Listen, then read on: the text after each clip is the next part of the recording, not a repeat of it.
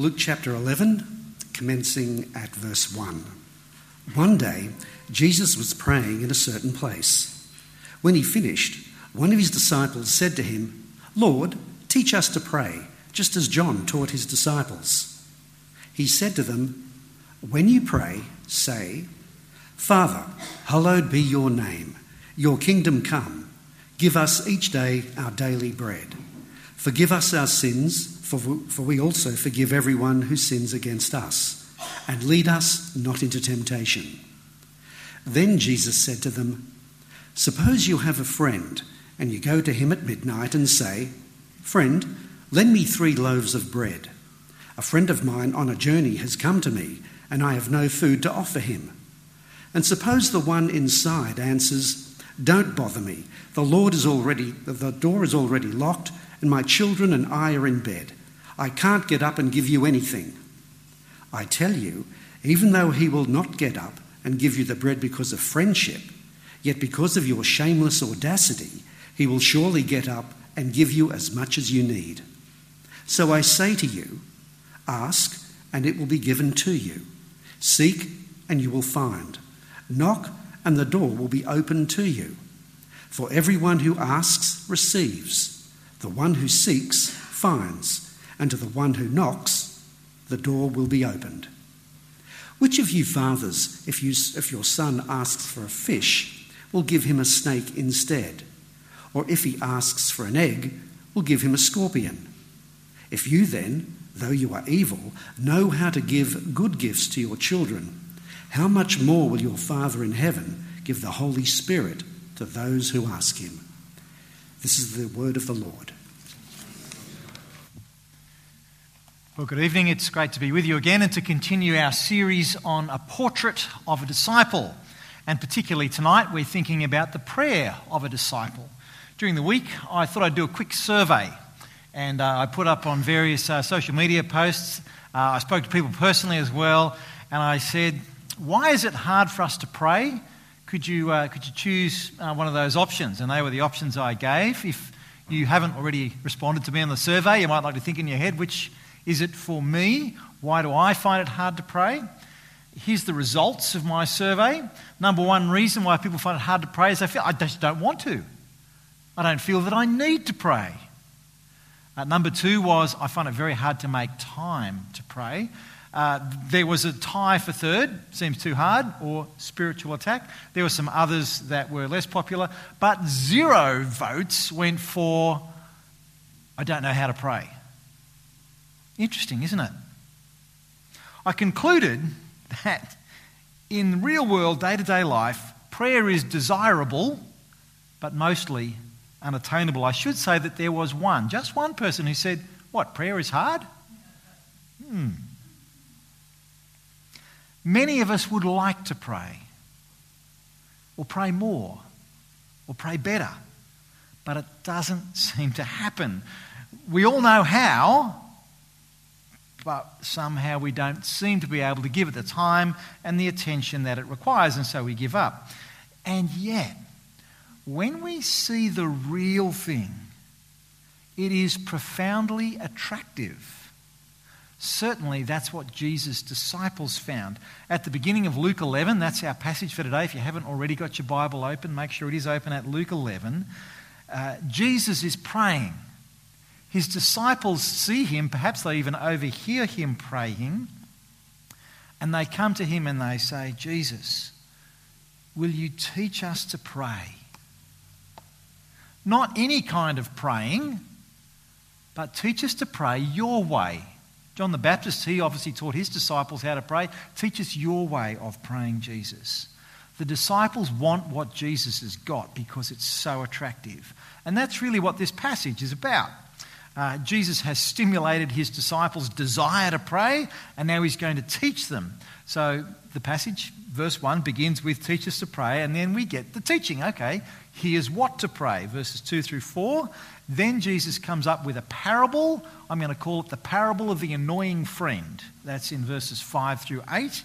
Uh, and then there, there is an exhortation seek, ask, and knock. That's what you need to do. And then finally, Jesus gives us, I think, another illustration which really drives home his main point. So, as we journey through Jesus' answer to this request, teach us to pray, I think we're going to find some help.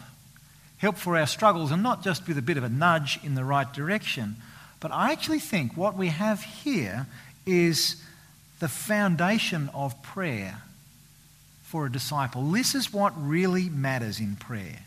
This is prayer that works, prayer that actually will bring joy to us. But, and here's, here's the disclaimer there's always a disclaimer up front. Here's the disclaimer this passage will not give you 30 spare extra minutes every day when you've got nothing to do except for praying. Okay? It's going to cost us if we want to pray. More about that later. For now, we want to be reshaped by God's character and by God's person so that prayer becomes our priority, so that it's something that we want to make space for, something that we choose to do, something that we love to do. And so, as we dive into the passage now more directly in Luke 11, Jesus says, if you want to learn how to pray, well, here's what you need to say. And then he launches into what we all know as the Lord's Prayer. I wonder why we don't call it the disciples' prayer, but nonetheless, we know the prayer. And it's the form of the prayer in itself that we sometimes skip. It's an interesting response that Jesus gives. Verse 2, Jesus answers collectively. He says, When yous pray, that's the Greek use, right? So all of you, the whole group, when you pray, pray this way. In other words, disciples, there is a communal aspect to prayer. Pray together when you pray this prayer. Of course, there are other times when Jesus encourages us to pray privately. He says, Go to your room and close the door and pray. Matthew 6. But here, Jesus' address is altogether, plurally. Pray. Because our relationship with God has an essential communal aspect to it. The idea of a lone stranger Christian who trades church for, you know, podcasts with earphones, that's a long way from Jesus' teaching here. Now, who knows, there, there may be a health reason why we can't all gather together, but for now, it's the best thing.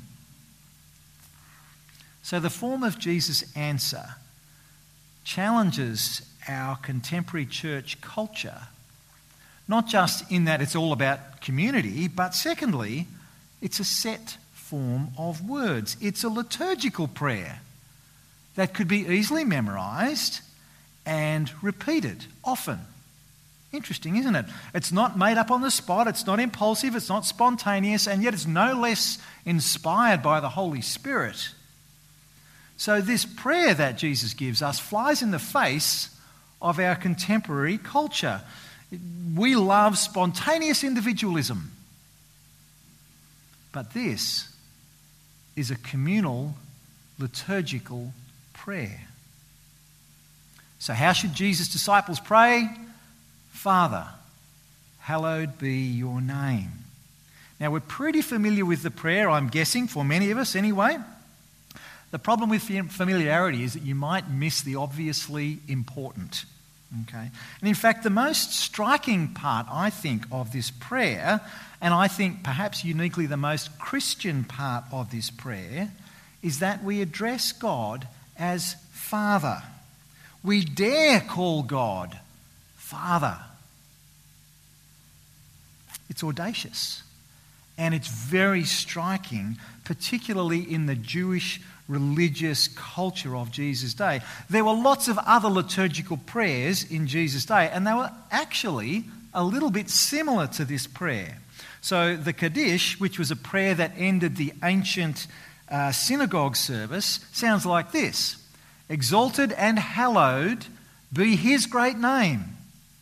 In the world which he created according to his will, may he let his kingdom rule in your lifetime and in your days and in the lifetime of the whole house of Israel, especially, and so on. Hallowed be your name, your kingdom come, your will be done. So there's quite a few of the ideas in Jesus' prayer that already exist in first century Judaism. But what is striking is this address to God as Father, particularly in the sense that Jesus means it. In fact, God as our Father seems to be the key point of Jesus' teaching in response to the question. Okay, if we were reading all of Luke's gospel uh, through from start to finish, we would have seen this is a theme that's been developing. God is our Father. In the previous chapter, chapter 10, uh, which is the same kind of teaching block of Jesus with his disciples, Jesus says this All things have been committed to me by my Father. No one knows who the Son is except the Father, and no one knows who the Father is except the Son and those to whom the Son chooses to reveal to him. So Jesus wants his disciples to know that he is the Son in relation to God his Father, and that relationship is unique. Only the Son knows who the Father is, and vice versa. And here's the wonderful thing. But Jesus will extend this same relationship with his Father to those whom he chooses. He is, uh, he is not only Jesus' Father, Jesus says. He says, I want you also to address God as Father. He is our Father. You might notice that this version of the prayer doesn't actually begin, Our Father in heaven. That's the version from Matthew's Gospel. It's a little bit longer, it's got some extra glosses added into it, but you can see the comparison there. Pretty much the same prayer. Matthew's version of Our Father in heaven qualifies just the plain Father in a way that kind of feels a bit better. It's a little safer, I think. Yes, God is Father, but He's our Heavenly Father. He's, he's different. He's high and exalted and far above us which is absolutely true. He is. And yet, in Luke's version, we are taught simply to address God as Father. And it's actually a little bit more disturbing than that. Because the underlying word Abba could well be translated daddy. You know, this is the sort of thing that, you know, a little child on their dad's lap would look up and say, Daddy, I love you. And so it is the fatherhood of God that opens and underpins Jesus' lesson on prayer. God is Father, Dad, Dada. That's not all. If you look down to verse 13, you'll see that in Jesus' final illustration of prayer, it's God that acts as a good father in response to our prayers. So that's really where this passage is going, beginning and end, top and tail. We should immerse ourselves in the fatherhood of God, such that our prayers are inspired, they are encouraged, they are shaped by His person and His character. We have a heavenly Father, Dad, who eagerly awaits our prayers. His true son teaches his disciples address him alongside me as dad. Now, from our contemporary perspective, and maybe with a couple of thousand years of theology behind us, we might also marvel at being invited by Jesus to enter into the Trinitarian dynamic. That is, when God speaks to God when Jesus addresses his Father, he's actually inviting us into the center of that same reality. When you pray, Father, hallowed be your name, could there be a greater conversation for you to be a part of than that? Now, I know that there's lots of people, and, and perhaps I do too, dream of being friends with the famous of being invited into secluded conversations with the powerful and the influential and the popular. You know, um, oh, yes, I was chatting with the Queen the other day, and I warned her about Donald and oh, Boris. And what really happened between Scott and Jacinta the other day? You can imagine how it goes, right? That's not it. would you speak many more important words in your life than those that you speak to the Father? Enabled by the Holy Spirit, with the Son at your side and mediating for you.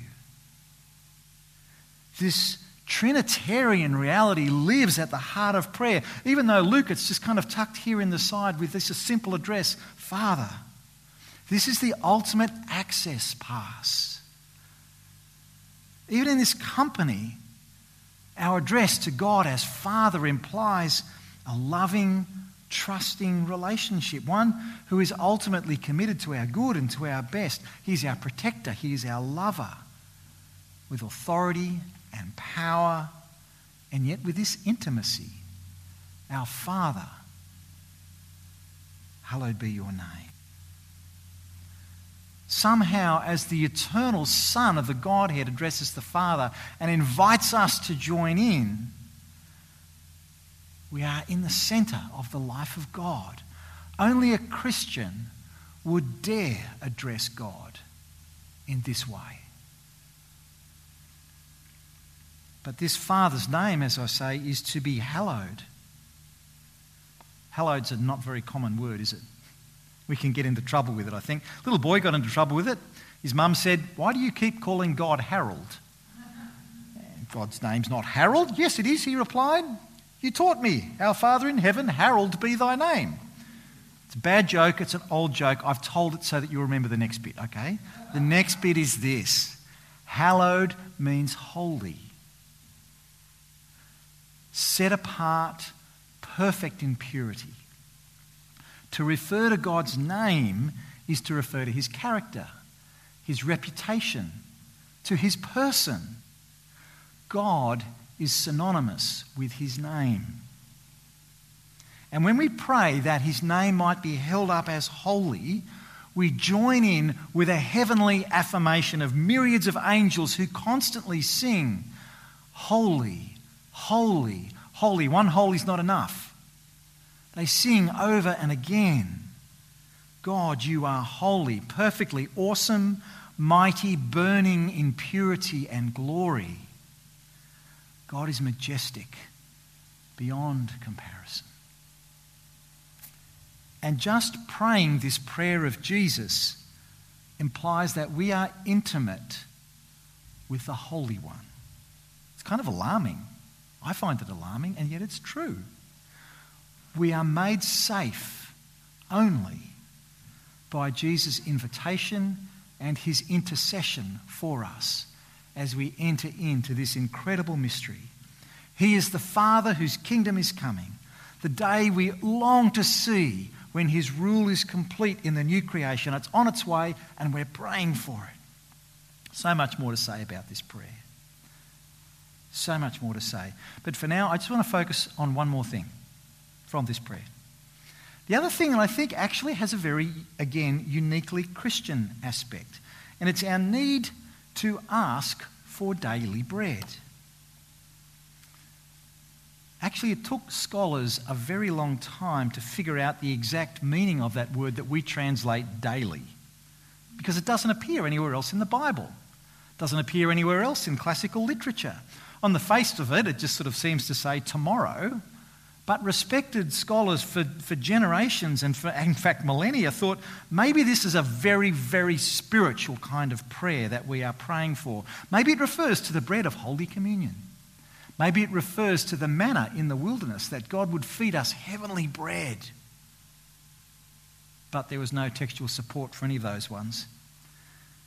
About 150 years ago, some archaeologists started digging around in the garbage dumps of Egypt in the small towns. And they started to find these papyri, little pieces of paper. If you want to know how the rich and powerful are living, you look in their palaces and you look at their artworks and their inscriptions on their sculptures and so forth. But if you want to know what the common man and woman are doing, you go to the garbage dump because there you find their remains and so forth. Well, there it is in the garbage dump scraps of Egyptian papyri with this word daily all over it contained in shopping lists, in receipts from the marketplace, memos, informal letters, And there the word turns up Go shopping and don't forget the daily bread. Give us bread that's going to be good tomorrow. We don't want any of that stale stuff that was baked yesterday. We want the daily bread. That is the fresh bread. Go to the baker and get the good stuff, fresh. So when we pray for our daily bread, we're asking God to meet our immediate needs with His fresh provision. We're praying for pretty ordinary stuff for bread. Nothing is too small, nothing is too common to pray for. We ask God for it all. Why? Because we are utterly dependent upon Him for everything. He is our provider. So here's where the Lord's Prayer actually challenges us to pray regularly. We are absolutely reliant upon God for everything, for life and for health and for everything else. Just as we would bypass the old mouldy bread, keep our prayers fresh with God daily, asking for all that we need, big and small, from our great provider. So we are also to pray regularly. But Jesus calls us then to pray boldly, even audaciously. That's what that parable of the annoying friend is about. You have a look with me at verses 5 through 8, the parable of the annoying friend. And during the week, I was tempted to try this out. What I thought I'd do is I'd go around to Mal's place at midnight and uh, I would start banging on his door and say, Mal, Mal, wake up, give me three loaves of bread. Quick, come on. And I would make such a ruckus and such a stir, and I would wait till Mal eventually opened the door, and then I'd take a photograph of his face just to see what he looked like at midnight when someone's been banging on his door. Could have been a lot of fun, don't you think? But I didn't. I didn't think it'd be fair to put Heather through that. I didn't think it'd be fair to put Mal's family through all of that. Probably I didn't think it was fair to put Mal through all of that. And that's precisely Jesus' point. Not even your really annoying friend is going to do that to you. But God invites us to pray with exactly the same shameless audacity. Ask God for whatever you want, for anything, and ask boldly because He is gracious. The parable says, God is gracious to answer our prayers no matter how annoying they might be. His compassion is extended to us. And so Jesus finishes with the exhortation in verse 9 Ask and it will be given to you. Seek and you will find. Knock and the door will be open to you. So we pray boldly and we pray with great confidence. But wait, what if God does enter into our audacious prayers and He says, I know, I'll answer them with exactly what they want to our harm? We thought that asking God for a great big gun would be a good idea, and then we accidentally shot ourselves in the foot with it. Um, it's given uh, expression in a song which goes, Be careful what you pray for because you just might get it. I want you to know that that is not a biblical idea at all. Quite the contrary. Have a look at verses 11 and 12. Jesus says, Which of you fathers, if his son asks for a fish, will give him a snake instead? Or if he asks for an egg, will you give him a scorpion? Even human fathers, in all their pathetic weakness, they don't do that. Remember, God is our Father and He loves us. He would never spitefully answer our prayers in order to harm us. Instead, He is good, and we trust His goodness when we pray. We can pray with confidence because He will not answer our prayers in a way that will not be good for us. You actually learn something here, don't you, about how God answers prayer, right? God answers prayer only for our good in our, with our finite minds and with our partial knowledge, we don't know what God knows. But in His mercy and in His omniscience, God answers our prayers only as is best for us, for our good. And even better than that, when you get to verse 13, in comparison to small things like eggs and, uh, and fish, God will answer our prayers with the very best possible answer. The very greatest gift of all, which is Himself, His presence, His person, the Holy Spirit. God generously gives us all good gifts. So there's some pretty powerful reasons to pray. They are the bedrock of prayer for every disciple. Jesus has invited us to address God as Father, His Dad, and yet His name is Holy, Holy, Holy. We're invited to ask God for whatever, whenever, even with shameless audacity. And because God is good and He loves us, we know that He will answer our prayers in the way that is best for us. I think that is the foundation of prayer for a disciple that will propel us into prayer. And so, how are we going to find the time in the midst of our busy schedules? Ultimately, I think it's going to come down to our priorities and our habits. If we want to pray, it's going to cost us something, and there is no getting around that. As much as we love to multitask, if, if all our prayer time is while we're doing something else, I think we're shortchanging God. And I think we're shortchanging ourselves. There are always going to be times when you can shoot up a quick prayer in the middle of the day. There's a crisis or there's a situation. Great. Do that. That's a really good thing to do. But surely there are also times when we give God our undivided attention. If making time is your problem, and I know what that's about. The only way to prioritize prayer is going to be to cut something out. So here's a little exercise you might like to try. Have a look at your schedule, make a list, and go through it all and decide what's the things in my schedule here that are the lowest priority. And get a big red texta and scratch a line through them.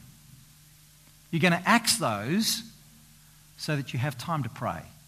Now, Maybe it's a bit of Netflix, maybe it's the gym session, maybe it's the sneaky cream bun and coffee late afternoon, or maybe it's the game of Flappy Birds or Minecraft or whatever the latest thing is. None of those things are wrong. It's just your choice about the value that you will place on prayer. You get to decide about the eternal value of talking to your dad instead of whatever else that you've taken off your list. Now, as the name suggests, being a disciple of Jesus involves some discipline.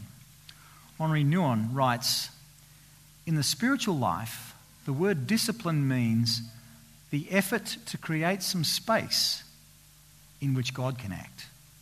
Discipline means that somewhere you're not occupied, and certainly not preoccupied.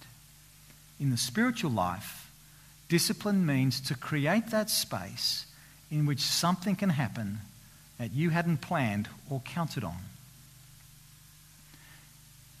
We are immersed in a culture and even a church culture where we see discipline is the vehicle for getting more stuff done. If I'm really disciplined, I can do more. Nouwen suggests quite the opposite. He says that such busyness and the hunger to fit in more and more and more might actually be the evidence of a lack of discipline we might need to set aside our fear of missing out and learn the discipline of decluttering our lives so that we have space and time to talk with Dad, our great God. So it's about priorities, but the key is our habits. Most days we don't get up in the morning and think afresh, now what will I do today? How will I get to work or whatever it's going to be? We don't think about those things. We just do the same things that we always do. We get done in life the sum of all of our little habits. That's what we do in life. We get up in the morning, we make a cup of tea, we have a shower, we go to work, right? But if you want to build a habit of prayer, a good and valuable habit, well, you get up, you make a cup of tea, and you pray. And have a shower and get your gear on and go to work. Or what, whatever, that's just my habit, okay? You do whatever works for you. Make it up. It'll, it'll be creative fun, okay? Do you remember the beginning of this passage? Jesus is seen by his disciples and he is praying. I suspect that they heard him praying as well. And they say to him, Will you teach us to pray? Just a quick thought for you. An observation of prayer tells us that prayer is caught first before it's taught. Prayer is caught before it's taught. If you want to grow a family of prayers, then pray with them. Pray with your kids. Pray with your grandkids, whatever it is. But, you know, after they've cleaned their teeth before they get into bed, we pray. That's just what we do. If you wish that your friends loved prayer more, why don't you pray with them more? Make it your thing. When Jesus taught his disciples, he directed their attention away from themselves to the character and to the person of God. When we struggle to pray, let's focus on the character and on the person of God. So, Stu, a few questions coming in. One reason I struggle to pray is because I feel like my prayers are never answered the way I want and hope. How would you encourage me? Um, you're not alone, um, whoever you might be. That could be anyone.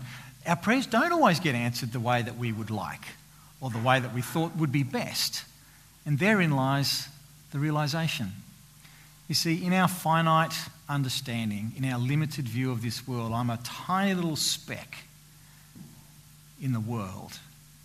God, who sees all things, who knows all things, and who loves me passionately and powerfully, He's a good Father and He answers my prayers as His best. Now, I don't always see it the way He sees it. His perspective is far greater than mine. I've prayed for many good people who actually didn't get better. And I wonder, why not? Well, God knows the answer to that question. His mind sees eternity. My, I have this strange assumption that everything here is good and that more here is better now. But God doesn't have that perspective only. He sees things much more than I do. So um, when we struggle with unanswered prayer or prayers that get answered in different ways, where we go to is the goodness of God. When we ask for a fish, He doesn't give us a snake.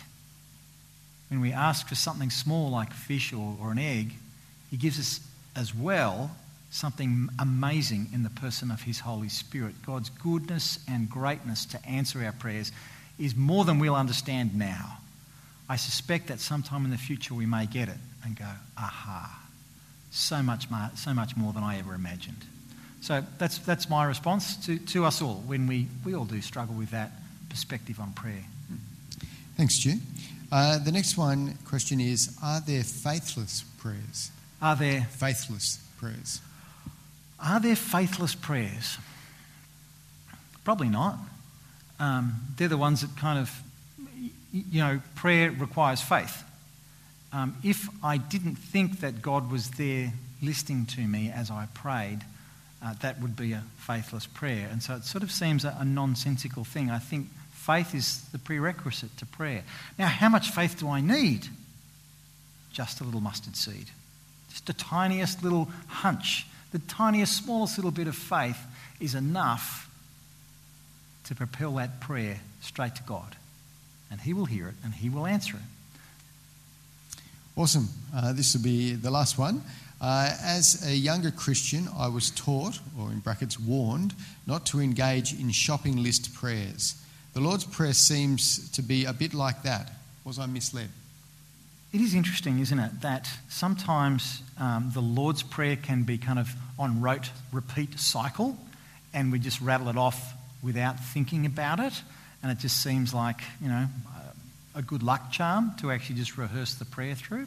If you struggle with that, and I have struggled with that from time to time, here's the tip slow down.